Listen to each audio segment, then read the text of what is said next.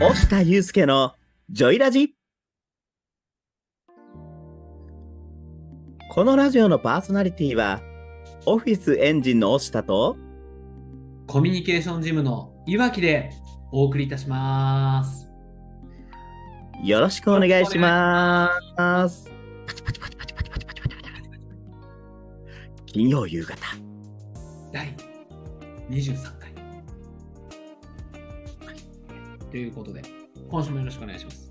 よろしくお願いしますよろしくお願いします。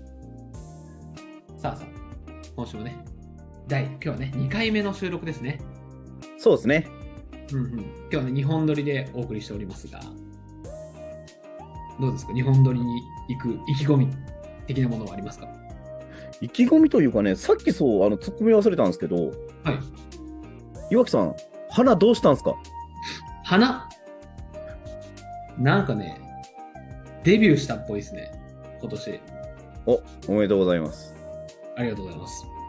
大下さんに遅れて、2、3週間遅れぐらいで、デビューしたっぽいです。 私もねデビューしたと思ってたんですけどなんか治りましたよマジですか僕に移すのやめてください電波でよ。 そう、電波で。 いや、あれですね。この間、先週大下さんとご一緒に飲んだから、その時に花粉症を移されたんですね、僕はおそらく。花粉症が感染症やということがすごく初耳なんですけど私僕も初めて言いましたね。なんかね、おかげさまでなんか、その先週ね、大下さん、はい丹田呼吸、常駐の話をお伺いしてたのに、こう、鼻が詰まってしまって、はい大変ですよ、本当に。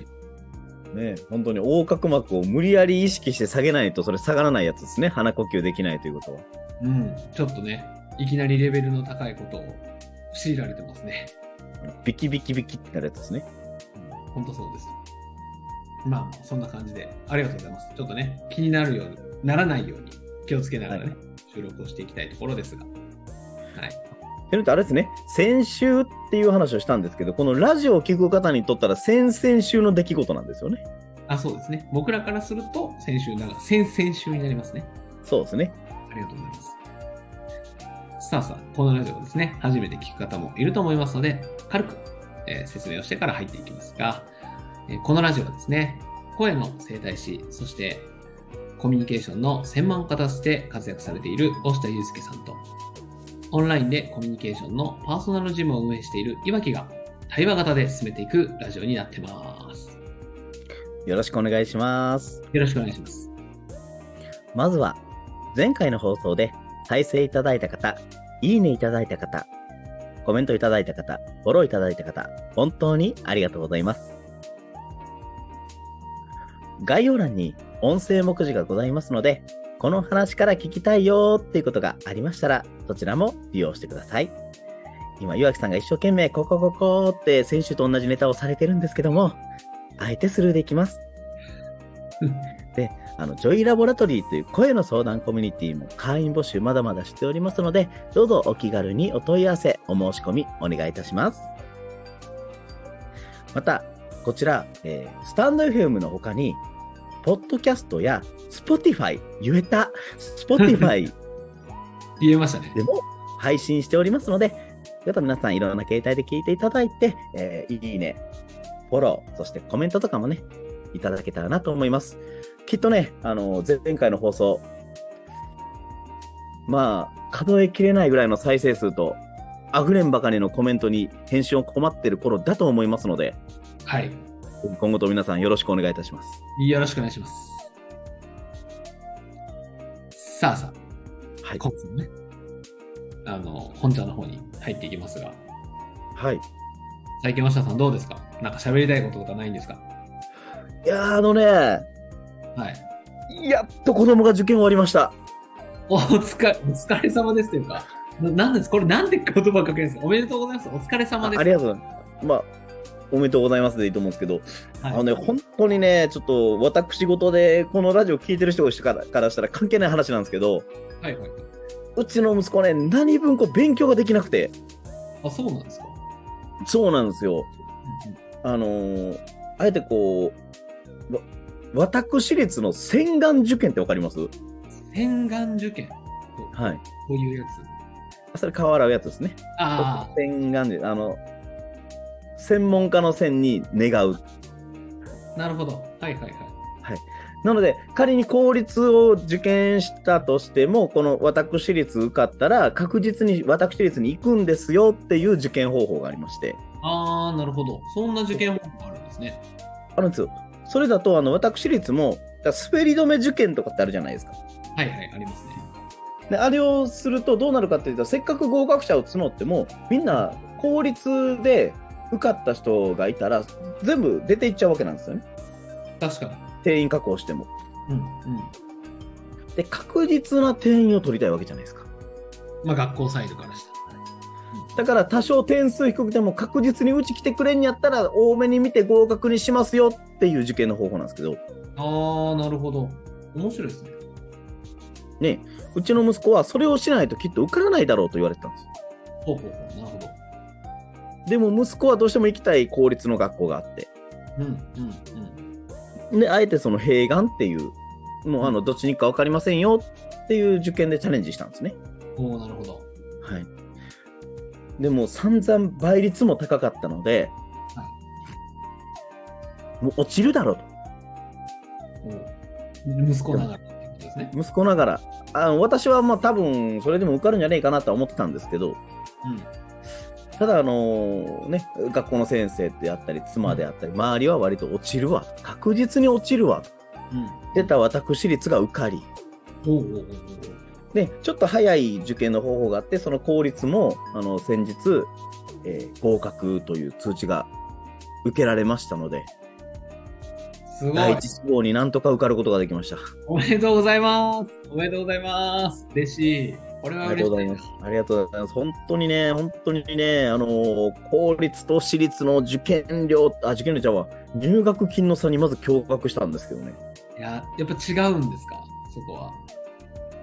まあ、私立なんで何十万かかるわけですよ、私立だったら。そうですね。公立の入学金って、はい今回初めて知ったんですけど、はいはいはなんぼや思いますい。え、効率が何十万の話私立が何十万という入学金。効率うん、はいこれ全国一律らしい。ね、 3万ぐらい。 5500円ですよ。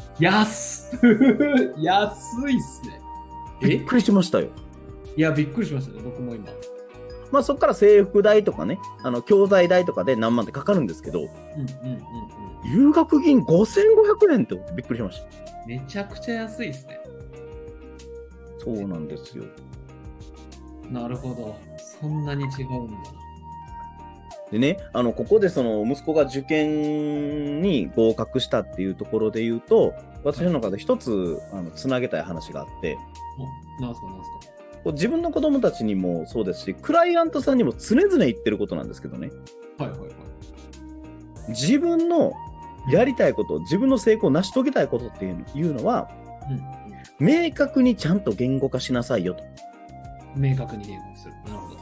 でちゃんとアウトプットして言葉にしてアウトプットしなさいよはい。っていう話を息子にもクライアントさんにも常々言ってるわけなんですけども頼もしい親やな。 本当に。でそこでねあのとあるラジオを、まあ、コンサル大学っていうラジオを私ポッドキャスト好きで聞いてるんですけど、はい。まあ、過去に私し出演した回もあるんですが、はいはい、そこのラジオでねおっしゃってた話がなるほどなーって思ったのでここで共有したくてぜひぜひお願いします。私たちの脳の中にはね、ジーニーを飼ってるらしいんですよ。ジーニー、はいあの、アラジンのやつですかあ、そうです、そうです。アラジンのあの魔法のランプの、ランプのせいのジーニーです。こう、キュッキュッキュッキュッこすったら、ね、こう、油、どう油かたぶらじゃないや。なんだっけそうそうそう、そうそんなやつね。青い、青い感じの、こういうそう青い感じの、いかムキムキの感じのやつね。青い魔人ですね。青い魔人が出てくるわけなんですよ。うん、で、ご主人様、どういたしましたかうん。ですね、ですね。で、またこのジーニーがね、はもう何でも叶えてくれるんですよ。素敵でしかないですよね。何でも叶えてくれるんだったただし、ら、 IQ30 しかないんです。うんめちゃめちゃ低いじゃないですか。なので、ちゃんと伝えてあげないといけないんですよね。なるほど。よ要は、抽象的なことを伝えてしまうと、まあ、それをそのまま叶えてまうからってことですかね。そうなんですよ。それ、それと同じ機能は脳にはありまして、なるほど。例えばジーニーに、ジーニー、時間とお金をくださいって願ったとするじゃないですか。あ最高ですね。時間とかでね。ご主人様、わかりました。時間とお金ですね。ってポン !5 円玉。ほう。ほうほどうぞ !3 秒間。う。まあ、なんか、ありがたいけど、思ってたんとちゃうってなりますね。で、そこでご主人様は、ジーニー何やってんの違うぞと。ああ、そうですね。うんうんうんジーニーからしたら、え、なんで叶えたんやん。確かに。あんたが言ったやんって話ですね。そうなんそうなんですよ。だからね、よくあの、受験に合格したいんだとかっていう話をしたときにね、うんうん自分の脳に受験に合格したいんだうん。うん何の受験か。うんうん高校受験に合格したいんだ。どこの高校よ。うん。なるほど。何々高校、何々かのテストで受験合格したいんだうんうんっていうのもそうですし、何々かに行ってこういうことを自分はやるんだ、やりたいんだ。うん。うんうんこれを明確にしていかないと脳っていうのはそれを叶える力を持たないんだようん。なるほど。うんっていうお話なんですよね。うん。なるほど。なので IQ30 しかない G に何でも叶えてくれるんですけど、うんもうそこをしっかりと明確にお願いしないといけない。なるほどね。でおっしゃってますね、あ確かにあともう一個だけルールがあって、おなんすか最後に願ったことしか叶わないんです。最後に言ったことしか願叶わない。もう強く最後に願ったことしか叶わないんです。ああ、なるほど。全部というよりはってことですね。はい。うんうんうん、だから、あの、いや、最後に願う、まあ、全部叶えてくれるんですけど、でもその中でもその願い事の中で最後に願ったことしか叶えてくれない。えー、そうなんだ。それは初初耳ですね。はい。なのでうん、まあ、こんなことで何でも叶えてくれるんでしょ、ジーニーだから。じゃあ明日に1億円欲しいよ。明日には1億円をこの手元に欲しい。うんお願いをしたら、何でも叶えてくれるんやから、叶えてくれそうじゃないですか。確かに。そのルールだけ見たらね。でもね、岩木さん。はい現実問題として、明日1億円目の前に現れることってありえそうですかね。まあ、ないでしょうね。だから叶わないんですよ。ああ、んえ、じゃあもういもうちょっと詳しく。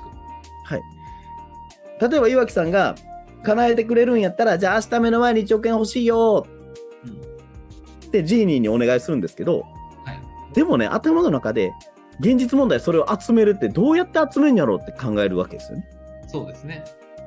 じゃあ現実問題として言うたを見たもの無理よね。どうやってすんの無理やん。うんって思うとするじゃないですか。はい。これが最後の願いなんですよ。ああ、なるほど、なるほど、なるほど。そういうことか。はい。はい、はい。それが最後に入ってしまうからってことですね。あ、そうです、そうです、そうです。とは言えねって無理よね。ご主人様、1億円集めようとしたんですけど、ご主人様、とはいえ無理よねって願ったので無理でしたなるほど。ほうほうほうほってなるんですよ。う。なるほど。確かにそうか。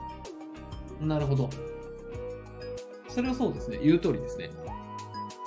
そうなんですよね。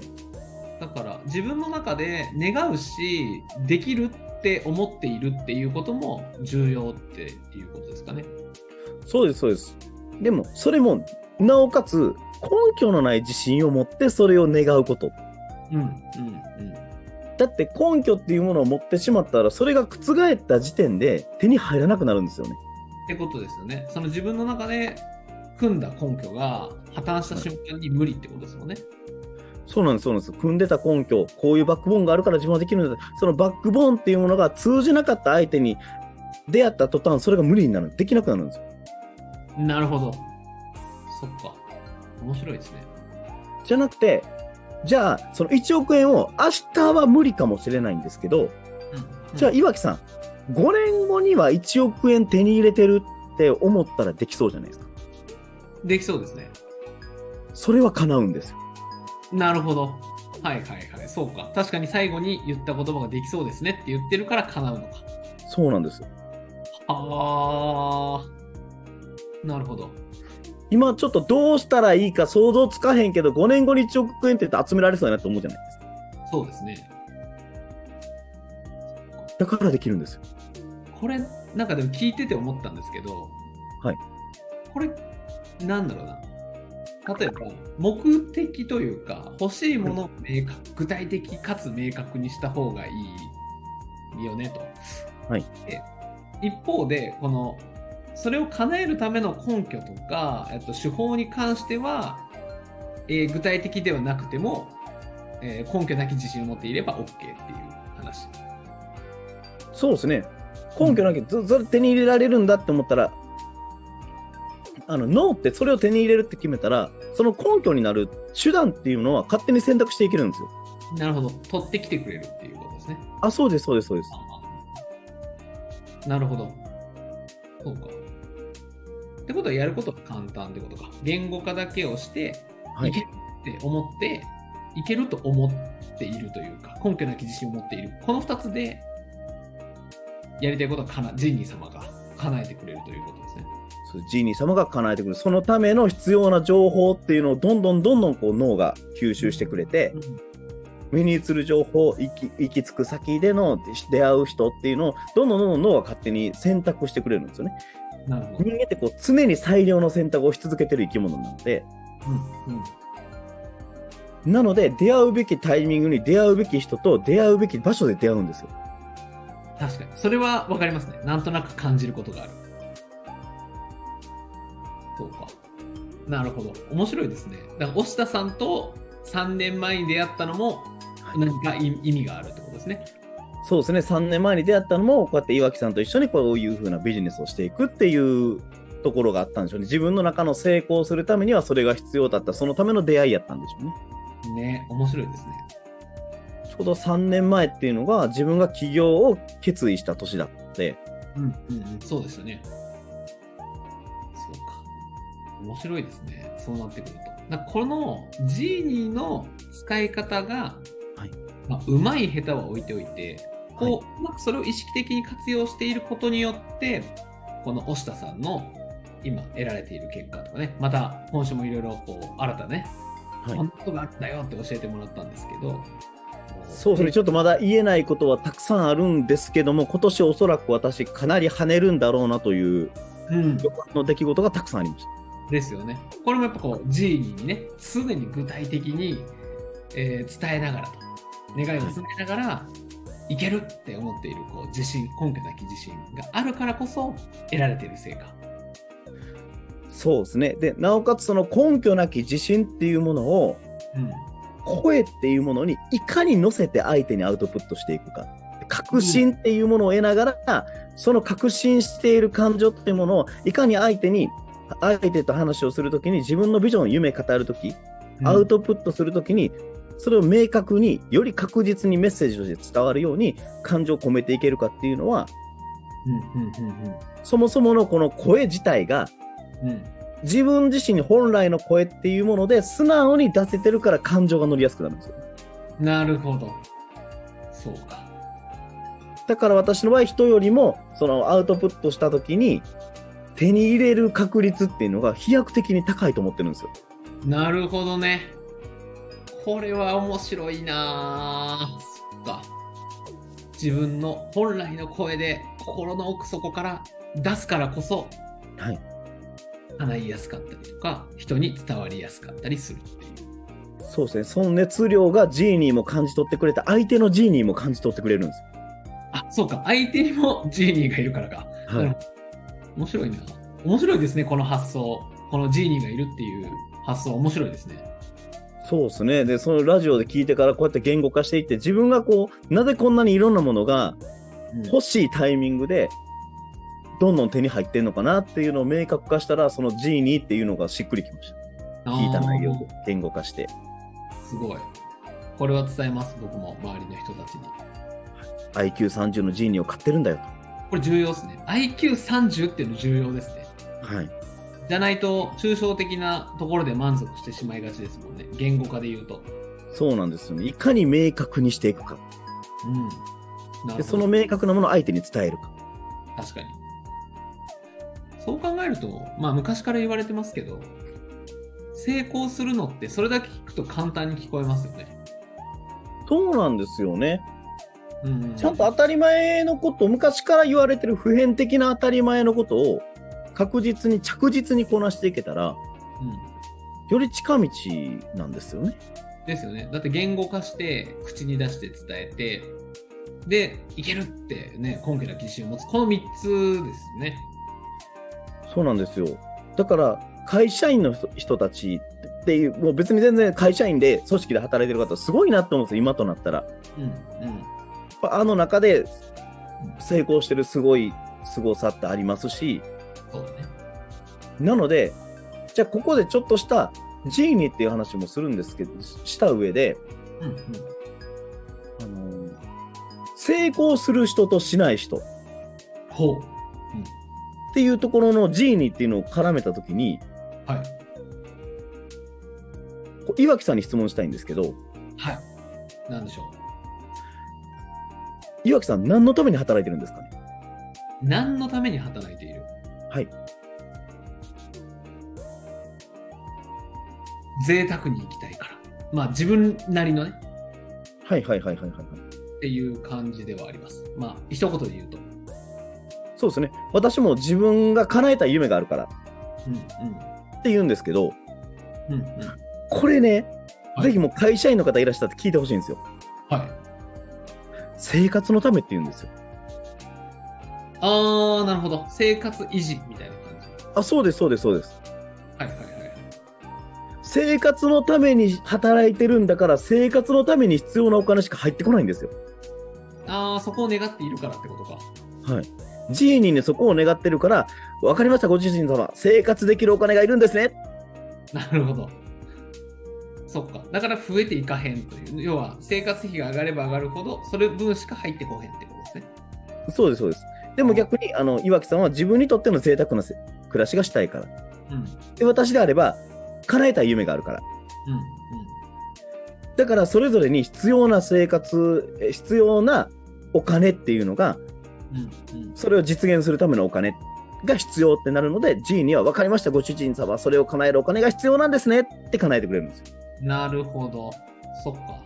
それはそうですね。確かに。生活するためのに仕事をするとは言ってないですね。ここ数年というか、ここ数年というか、社会人になってもないですね。そう言われてみれば。そうなんですよ。で、本当に先週でも言ったんですけど、150人、300人のパーティー出席してした時にも、他の経営者の方とかがいるようなコミュニティ、いうん。ろんなコミュニティ参加してるんですけど、その人たちに私一律して聞くのが、何のために働いてるんですかってよく聞くんですよ。はいはいはいは飲んだ時とかでも。い。なるほど。みんな夢語るんですよね。まあそうでしょうね。そこの場ではそうでしょうね。はいうん。うん。でもね、会社員と、まあ、会社員の人、友達とかとね、飲みに行くとするじゃないですか。はい。で、何のために働いてるのって生活のためにって言うた後出てくるの愚痴なんですよ。ああ、なるほど。そう。ね。ああ、ありますね。それはそうだ。その通りだな。うんで、むしろ自分もそっち側やったので、はいはいはい。うんうん、まずはその、なんでしょうね、こう生活のためって言いながらぐ、飲みながら愚痴を吐くっていうことを、やめることが一つ成功に導いていけるのかなっていうのは少し感じました。うん、そうかも。確かに。僕も会社員だったから、6年前までは。で、起業しようって思い出したぐらいから、うん、同期とかの飲み会が楽しくなくなったタイミングでしたね。またこの話かってなってたんで。そうなんですよ。お前、いつまで変えられへん話うん、そうですね。そんだけ愚痴を言うんであれば変えたらいいやんって思うんですけど、そうですね。働き場所も変えれるし、自分の行動も変えれるし、変えれるところはいっぱいあるっていうね。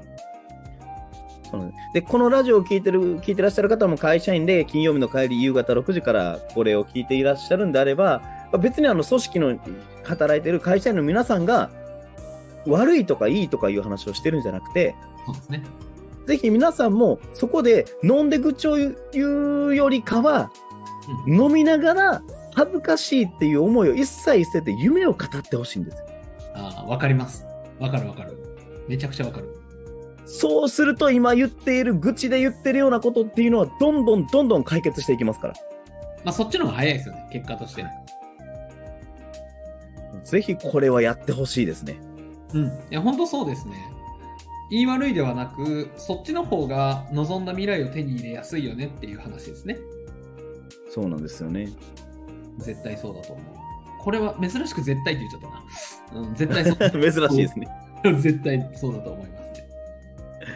ありがとうございます。ちょっと私が長く喋りすぎましたが、そんなところで岩木さんどうでしょういい話でした。えー僕はね、それで言うとこう、愚痴の話をしようかなと思うんですけど。あ、愚痴の話を。はい。早速かい。いや、まあ、愚痴というか、この、なんでしょうね。ちょっとこう、物申したいっていうと言い過ぎなんですが、うんと、はそういうところで差がつくよねって感じたお話をさせていただきたいなと思ってます。はいはいはいはい。どんな話でしょうはい。えっと、僕、去年ですね、去年の夏に、はい事故りまして、車で。はいはいはいはい。大丈夫ですか、あ、生きてました、なんとか。無傷で。で、こう、車が全損して、えっと、はい転送したんですね、車が、その事故で。はいで、えっと、台車をいつもお世話になってる車屋さんから、はいり台車を借りてたんですよ。はいで、かれこれこう、半年ぐらいその台車を借りてたんですけど、はいつい、えっと、1週間前か。はいはいはい。に車を返しますよと、台車を返して、次の車を、えっと、納車されるっていうタイミングだったんですね。はい。で、半年も借りてたんで、あの返す時ぐらいは借りた時より綺麗にして返そうっていうのをちょっと意識してて、でこう返す当日夕方それこそあれですね押下さんと飲みに行く前ですねはいはいはい。朝10時から何時だろうな3時ぐらいまでえ午後3時ぐらいまでこうガソリンスタンドでひたすら磨いてたんですよ車を返すはっいて言って、えっと自動洗車をかけた後にあのはい拭けるじゃないですか、タオルとかでもであれをひたすらやってたんですねでその時に、えっと、洗車とついでにあのオイル車、エンジンオイルも変えておいてってガソリンスタンドの店員さんに言ったんですよはいそしたら店員さんが表を持ってきて、はい、あのオイルもいろんなランクがあるのでどれがいいですかっていう話をされたんですよ。はい、で、えーまあ、ランクがある中で、まあ、一番じゃあいいやつ入れといてもらっていいですかっていう話をしました。お値は段、そうしたら店員さんの回答が「え返すんですよね今からこの車」はいはいはい。いっちゃん安いのでいいじゃないですかって言われたんですよ。はい。僕そこで、いやいやいやいや、ちょっと待てと。こはいこ重要やからなって思ったんですよね。はいはいはいはいはいはい。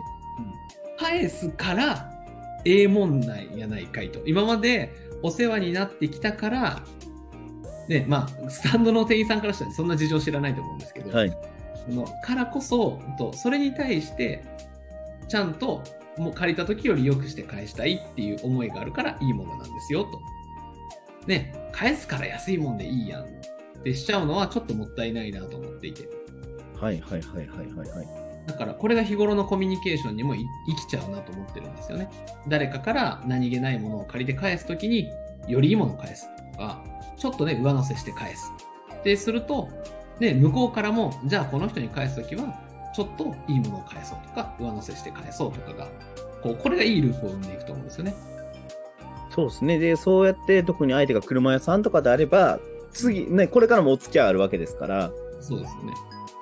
次にね、ちょっといいサービス、まあ、下心じゃないですけど、うん、お互い気持ちよくね、ビジネスをできるようにって思うと大事ですよね。うん、なんかあれじゃないですか因果応報ってあるじゃないですか。はいはいはいはい。渡したものが返ってくるよみたいな話でだからね返すものだから適当に返していいしてしまうと多分違う人から適当なものが返ってくると思うんですよ今度自分に、はいだから適当なものを返して適当なものが返ってくる人生とねいいものを返していいものが返ってくる人生どっちの方がいいのかってなった時にこの判断って重要やなっていうのをこのオイル交換をしている時に感じていて、そうですよね。本当にそういう意味では、あの、よく言うじゃないですか、こう。まあ、うんうん声でもそうなんですけど、はい、肺の中の空気を一旦すべて吐き出してしまわないと、うんうんいい空気って吸えないんですよね。なるほど残ったまんまだとってことですね、そうなんですよ。呼吸って、うん、皆さんよく吸う方を意識されるんですけど、んうんうんいい空気を得よう、いい空気を得よう。うんうんうん得るのは大事なんですけど、はいはい実はそれよりも重要なのが吐き出すこと。ほーそうかなるほどなので、岩木さん、息吸ってください。吸ってください。吸ってください。無理です はい。 無理です許してください無理です吸えませんそう。あの、吐き出さないと息って吸えない。うんうんうんそうですねなので、何かいいものを自分が得たいのであれば、自らこう出さないと返ってこない。渡さないと返ってこない。うん、うん、まあ、ギブアンドテイクってよく言うたもんで、テイクアンドギブじゃないんですよね。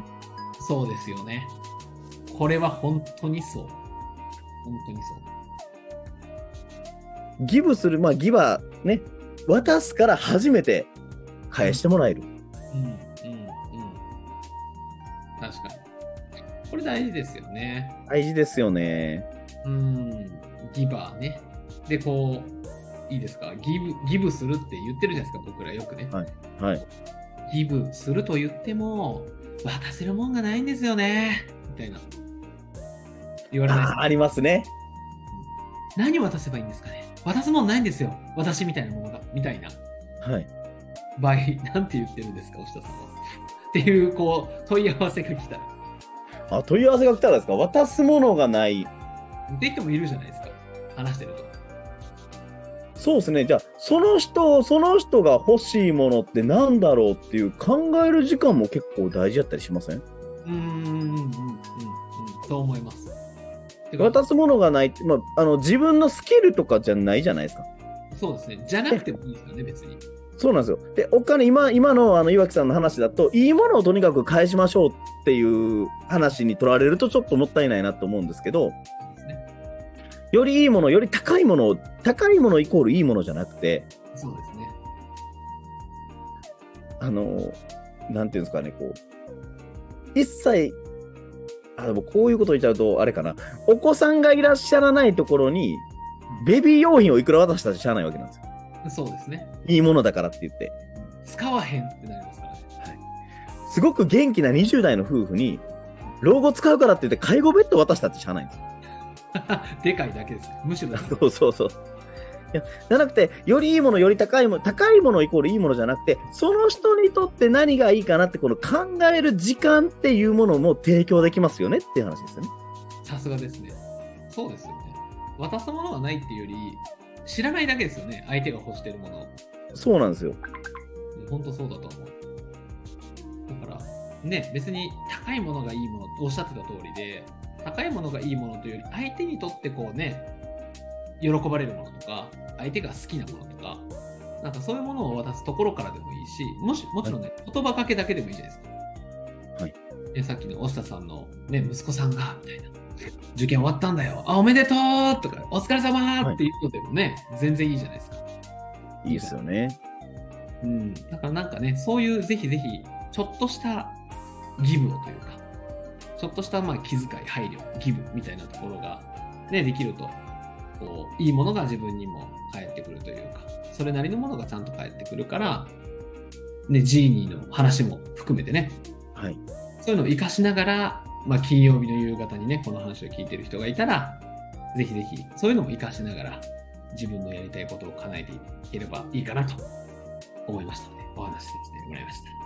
そうですね。このジョイラジがそういった考え方を変えるきっかけになっていってくれたら嬉しいですよね。最高ですよね。最高ですよね。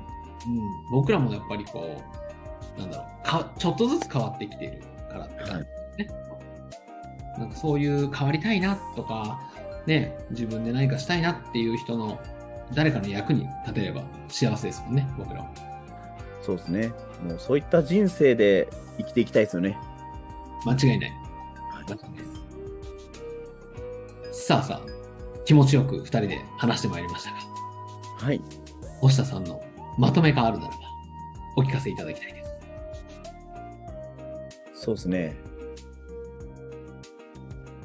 こう、成功し、成功する人としない人の頭の中、ジーニーへの指示は常にどうなっているか明確にして考えていこうって感じですかね。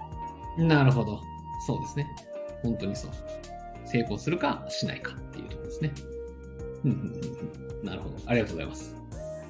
岩木さんのはどうですかね。僕はですね、うんいいものが、いいものというか、自分に幸せの、こう、いい流れを作れるかどうかっていうのは、日頃のちっちゃな行動、選択の違いで起きてきますよということが伝わっていればいいなっていうお話をさせてもらいました。ありがとうございます。ありがとうございます。これ結構なんかフランクに話しましたけど今日の話めっちゃ重要じゃないですかそうですね。もうかなり、なんかこう、コアな話をしたような気がしますね、今日は。うんめちゃめちゃ重要な話をしたなとなんかこう当たり前じゃんって言われたらそれそれまでなんですけどはいとはいえすごく大事なことを話したなっていうのを感じましたね話したり聞いたりしてみてね、本当にこのラジオを聞いてる人がちょっとでもね、あのいいなとか、ためになったなと思ったら、ぜひね、いいねとかフォローとか、あとコメントとか、コメントとか、コメントをね、お願いしたいと思いますので、そうですね重要ほんと重要それがね僕らのガソリンになるのでね活力になりますのででまあ、この押下祐介のジョイラジはですね、毎週金曜日18時より放送しておりますので、ぜひ会社帰り、仕事帰り、まあ飲みに行く時の BGM なんかにもしてもらえると嬉しいなと思いますので、ぜひともよろしくお願いいたします。よろしくお願いします。今日もこのラジオのパーソナリティはコミュニケーション事務の岩木とオフィスエンジンの星田でお送りいたしました。良い週末をお過ごしください。バイバーイ